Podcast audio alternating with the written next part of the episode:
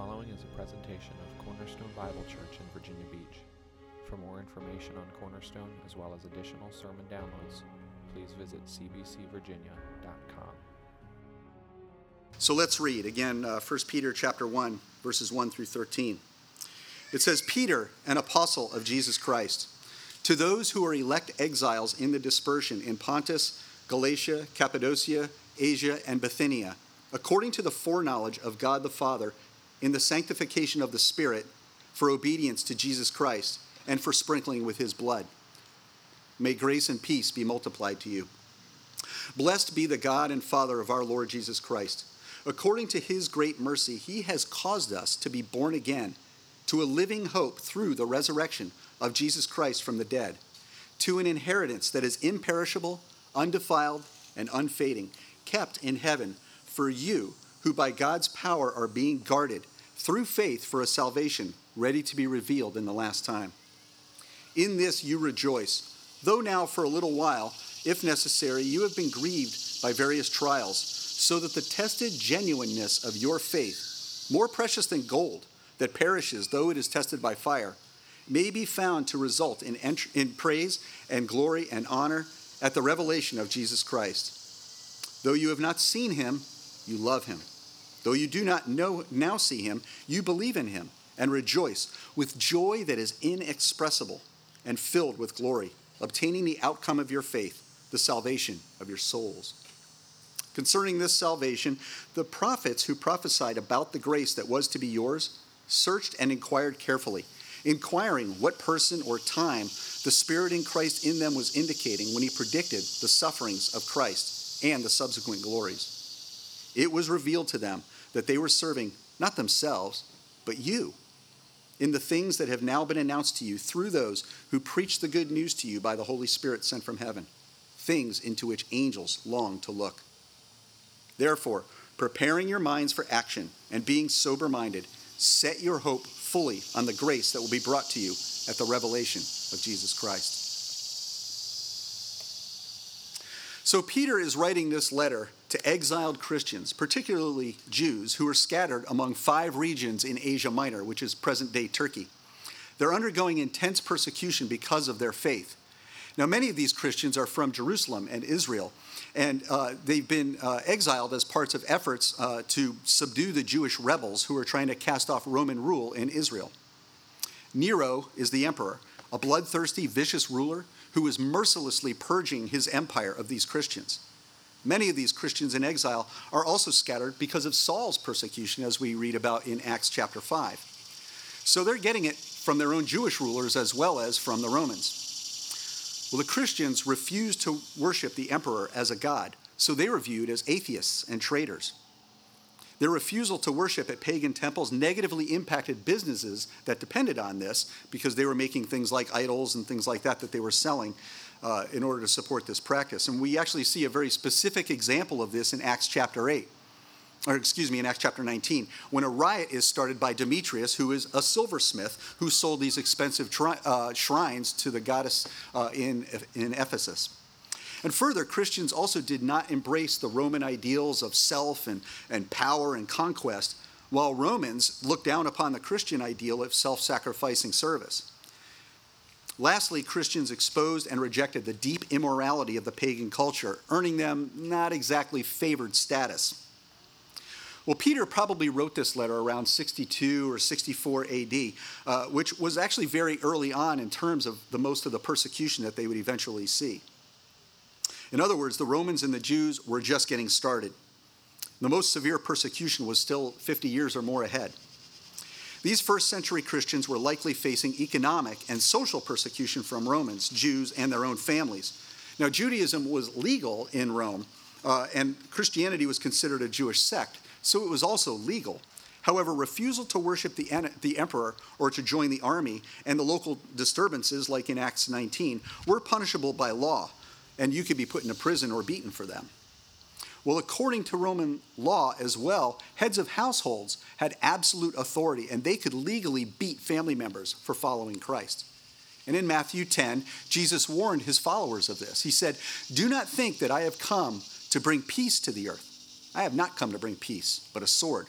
For I have come to set a man against his father, and a daughter against her mother, and a daughter in law against her mother in law. And a person's enemies will be those of his own household.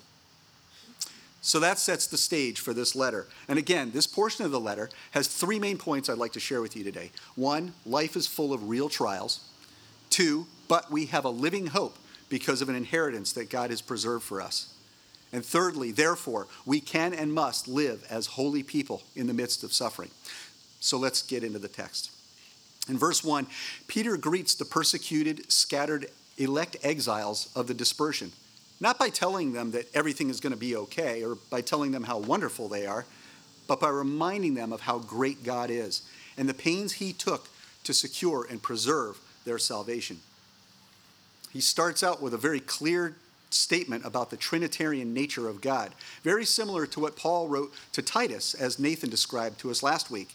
All three members of the Trinity work together to bring about our salvation. Let's look at verse 2.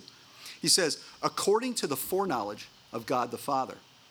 Now, this is more than just God knowing what was going to happen, but it's the Father planning and executing it. Remember, He chose us in Him before the foundation of the world in the sanctification of the Spirit. Confirming Peter's assertion here, Paul tells us in 2 Thessalonians that the Holy Spirit sanctifies us through belief in the truth. And then for obedience to Jesus Christ and sprinkling with his blood. Jesus sprinkled his blood for us on the cross. Romans 5 says that Christ died for the ungodly. He showed his great love for us in that while we were still sinners, he gave himself up for us. He died, justifying us by his blood. He reconciled us even while we were his enemies. Accordingly, Peter blesses God, the God and Father of our Lord Jesus Christ. Peter continues by telling us that according to God's great mercy, he has caused us to be born again to two things one, to a living hope, and two, to an inheritance. Why would God do such a thing? We do not come close to his standards of perfection as outlined in Scripture. As Jonathan Edward uh, Edwards calls it, we are sinners in the hands of an angry God. And yet, rather than using those hands to crush us with his justified anger, he uses them to extend his great mercy to us. He causes us to be born again. This regeneration produces assurance of eternal life, resulting in a living hope for today and animating believers to action, patience, fortitude, and perseverance to the end. And this is accomplished through the resurrection of Jesus, who died on the cross to pay the penalty for our transgression against this righteous God. The resurrection is the cornerstone of our faith, the foundation of a Christian's hope. The resurrection demonstrates that the Father accepts the Son's death as full payment for our ransom, and it is assurance for our own salvation in the last day. Again, a living hope. But the second thing this great mercy of God gives us, as seen in verse 4, is an inheritance. Last week, Nathan touched on this a bit in his sermon on Paul's letter to Titus, and I'll attempt to flesh this out a little bit more for us today. It's helpful to see, uh, to see this from the perspective of the recipients of this letter, elect exiles of the dispersion. They were poor and persecuted, and may well have been denied their own family inheritances as they were disowned by their Jewish and pagan families. In addition, being chased out of their homeland, they carried a sense of disgrace and shame. The land of Canaan was their national inheritance from God, who gave them this land 1,400 years earlier. The people of Israel were only ever removed from this land as an act of judgment. And so to be exiled must have made some of these Jewish Christians wonder if they were under God's judgment again. But Peter has good news for them. They are newly born into a new family with a new father, with a new inheritance. This inheritance is infinitely better than the ones they had lost. Peter helps them to realize the inheritance of the land of Canaan was nothing but a shadow of the real inheritance of Christ. Israel has all but perished in their day under Roman rule and the coming destruction of the temple. It was certainly defiled and seemed to be fading away into distant memory, at least compared to its original glory. So Peter tells them that this new inheritance is imperishable, undefiled, and unfading. Heaven is the inheritance of the children of God. So if they're born again, they are born again into this new inheritance. And Paul confirms this in Romans chapter 8. The Spirit Himself bears witness with our spirit that we are children of God. And if children, then heirs, heirs of God, and fellow heirs with Christ. Those who are God's sons and daughters by adoption and regeneration receive this. The writer to the Hebrews says, Therefore, Christ is the mediator of a new covenant, so that those who are called may receive the promised eternal inheritance. And so, first, this inheritance is imperishable, meaning not subject to corruption or decay. This implies a change from better to worse, or a decline of available energy, or a diminishment from order to chaos. In scientific terms, it's entropy. And everything naturally tends in this direction. It's even demonstrated in the second law of thermodynamics. But Peter says this inheritance is not subject to entropy. It is without corruption. It has no end and does not change, just as the children of God exist forever without corruption. 1 Corinthians 15 says, For this perishable body must put on the imperishable, and this mortal body must put on immortality. When the perishable puts on the imperishable, but the mor- and the mortal puts on immortality, then shall come to pass the saying that is written Death is swallowed up in victory. And second, this inheritance is undefiled or unstained, like the lamb who was slain to purchase it, and like the great high priest who oversees it. Again, Hebrews states, For it was indeed fitting that we should have such a high priest, holy, innocent, unstained, separated from sinners, and exalted above the heavens. And third, this inheritance is unfading. It is always as strong and firm and beautiful as it ever was. It is permanent, it is indestructible. As we can see in this heat that we've been having, flowers and grass wither and fade away. My hair is fading away. Our wealth, including our inherited wealth, fades away. Even stars, including our own, fade away. But our inheritance does not fade. How is that possible? Because the one who is himself eternal keeps it for us. This is glorious news. It says in verse 4 that this imperishable, undefiled, and unfading inheritance is kept in heaven for us. Paul prays for the Ephesian church that the eyes of their hearts might be enlightened to see what are the riches of his glorious inheritance in the saints. So Jesus gets a glorious inheritance and he keeps for us a glorious inheritance. These are precious things, and he keeps them securely for us. Now, here is where the letter really gets fun and humbling to us. Here we really start to see the great love with which our Heavenly Father loves us. Let's read verses 3 through 5, which are all one sentence, and see what wonderful connection the Holy Spirit makes for us through Peter's hand. It says, According to his great mercy, he has caused us to be born again to a living hope through the resurrection of Jesus Christ from the dead, to an inheritance that is imperishable, undefiled, and unfading, kept in heaven for you, who, by God's power, are being guarded through faith for a salvation ready to be revealed in the last time. This inheritance is being kept in heaven for us, and we are personally being guarded for this salvation by the Almighty God who rules the universe. El Shaddai keeps watch over us to preserve us for salvation. What security this gives us.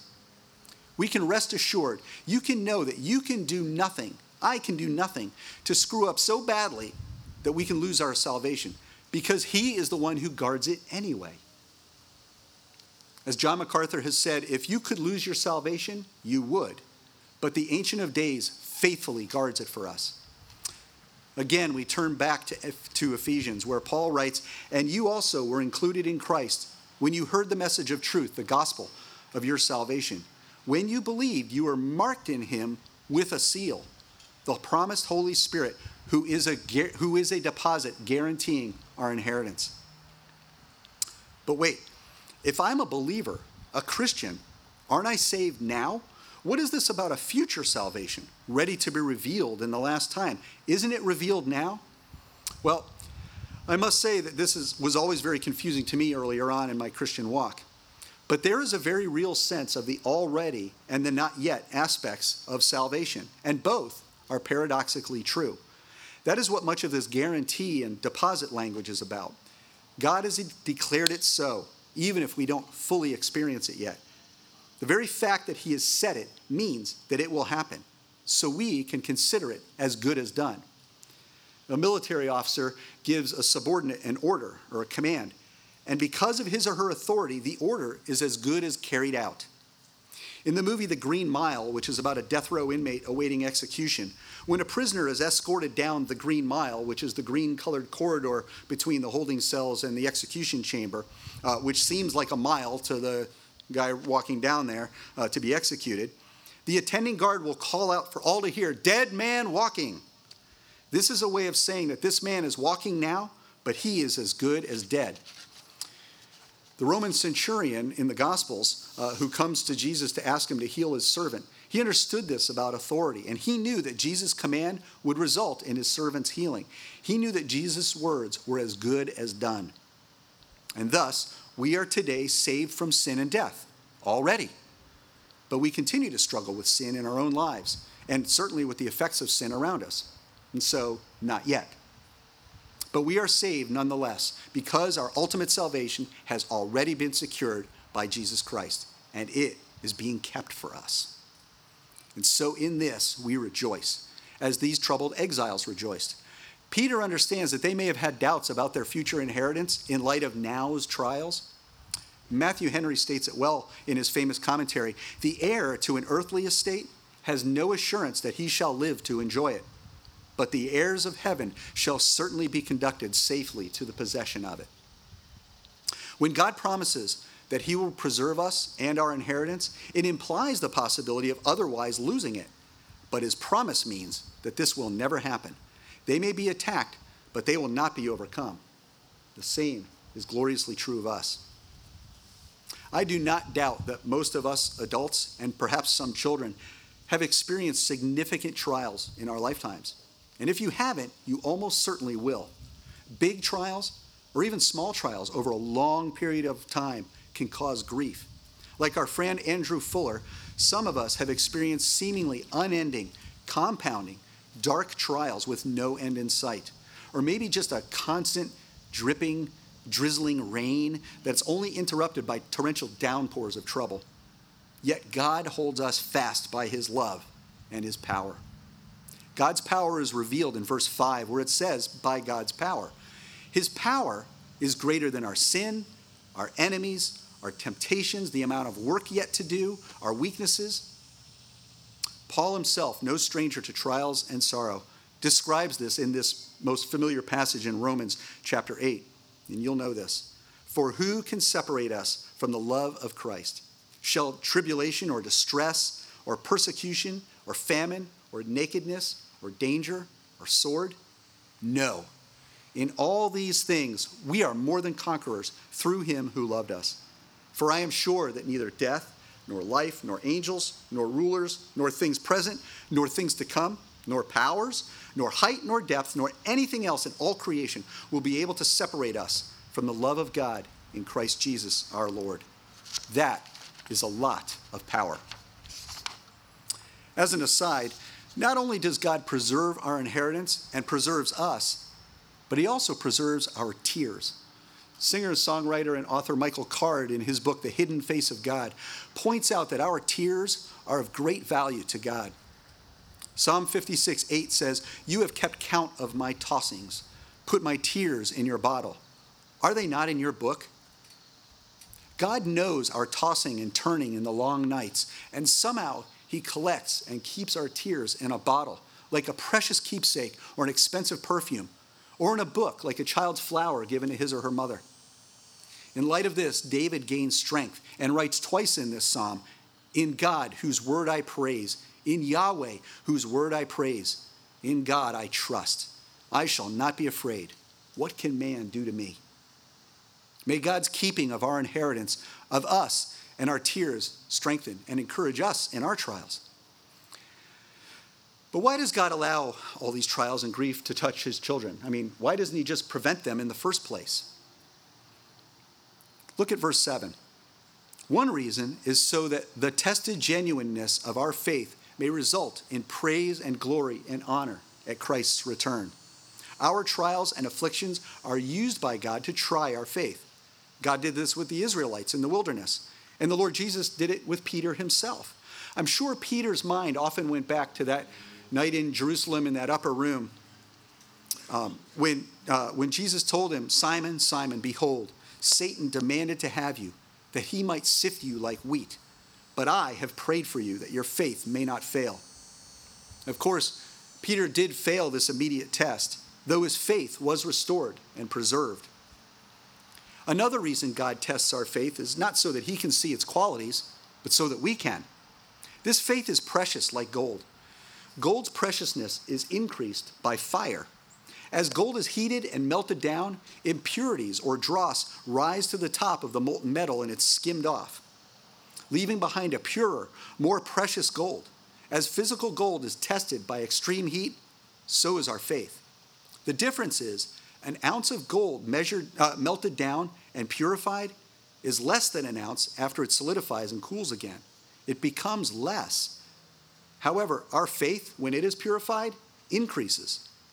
Not only that, but even though gold is such a precious commodity, it will one day burn up as well. Entropy will get it too, but it can't touch our faith. It will be found to be pure and lasting. Peter reminds his readers in verse 8 that their faith is in some ways superior to his own. He spent probably every day over the course of three years walking closely with the Lord Jesus, interacting with him having confusing parables described and explained to him in secret, arguing with him, walking on water with him, eating fish and bread that he simply created in front of him. And yet he denied him three times.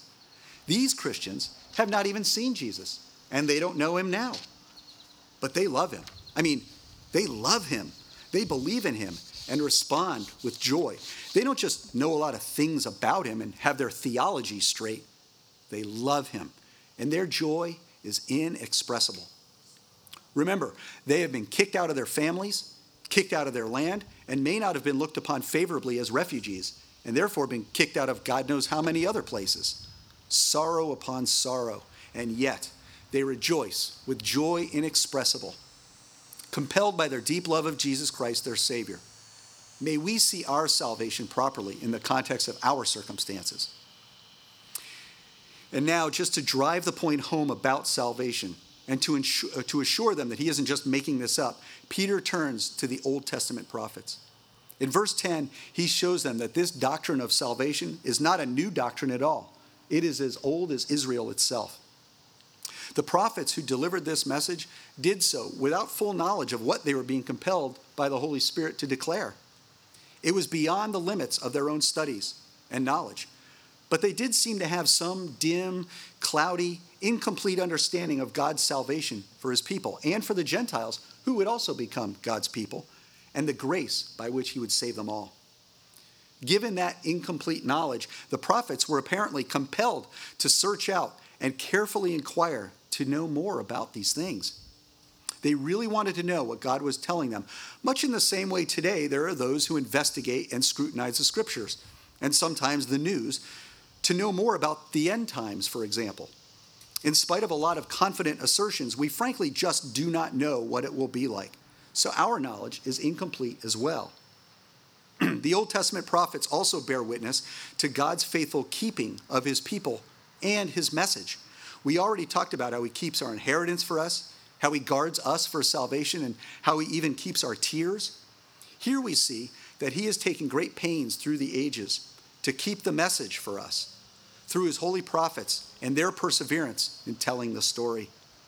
All the prophets knew was that God was using them somehow to keep before his people the assurance that he had a glorious plan for their complete redemption and that these prophets were not serving themselves, but us. And now at last, these things have been announced. The mystery is revealed. Chris spoke of this a couple weeks ago in Ephesians chapter 3, which describes how both Jews and Gentiles are fellow heirs, members of the same body, his church, and partakers of the promise in Christ Jesus through the gospel, and that this was hidden from previous generations. but it has now been made known. This is so amazing that even the angels, who are literally in God's presence in the, whole, in the throne of heaven, don't understand it. And they would have loved to have known all of this. And with that, Peter wraps up by showing us how this impacts us in the here and now. Finally, and I won't go into all of it, he starts with an important transition statement in verse 13 that tells us clearly where he is going. Therefore, preparing your minds for action and being sober minded, set your hope fully on the grace that will be brought to you at the revelation of Jesus Christ. We must prepare our minds for action. This entails being mentally alert as opposed to just settling for a completely blind faith. Faith in Christ is a reasonable thing, not a mindless, blind faith. We must engage our sober minds as we study His Word and meditate on what it means, working with the Holy Spirit to settle these truths down into our being. And then, with our activated, sober minds, we can set our hope fully on the grace that will be fully brought to us upon Christ's return, which is something else God is keeping for us. We do know this grace in part now, but we will know it fully then, when, and we can set our hope on it. In 1 Corinthians 13, Paul writes, For we know in part, and we prophesy in part. but when the perfect comes, the partial will pass away. For now we see in a mirror dimly, but then face to face. Now I know in part, then I know then I shall know fully, even as I have been fully known. When we set our hope on something, that is not the same thing as just hoping for it. No, we place our hopes and our expectations on Christ and His grace. We anticipate it with joy and confidence. And this requires a sound mind, one that is watchful in anticipation of what will surely happen. His grace will be fully revealed to us. As Peter did, I'm really addressing my Christian brothers and sisters who have this living hope in our inheritance of eternal life in God's presence. But if you're here this morning or watching on the live stream and you do not have this living hope, I invite you to do a couple of things.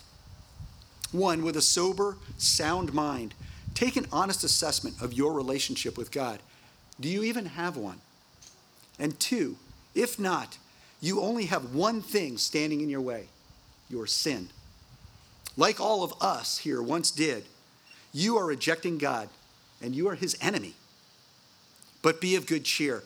If you will repent of your sin and believe the gospel, which is simply a way of saying, believing that Jesus paid the penalty for your sin, then put your hope and your trust in him and in that. Turn from your wicked ways and turn toward the one true God through the sacrifice of his son Jesus on the cross on your behalf.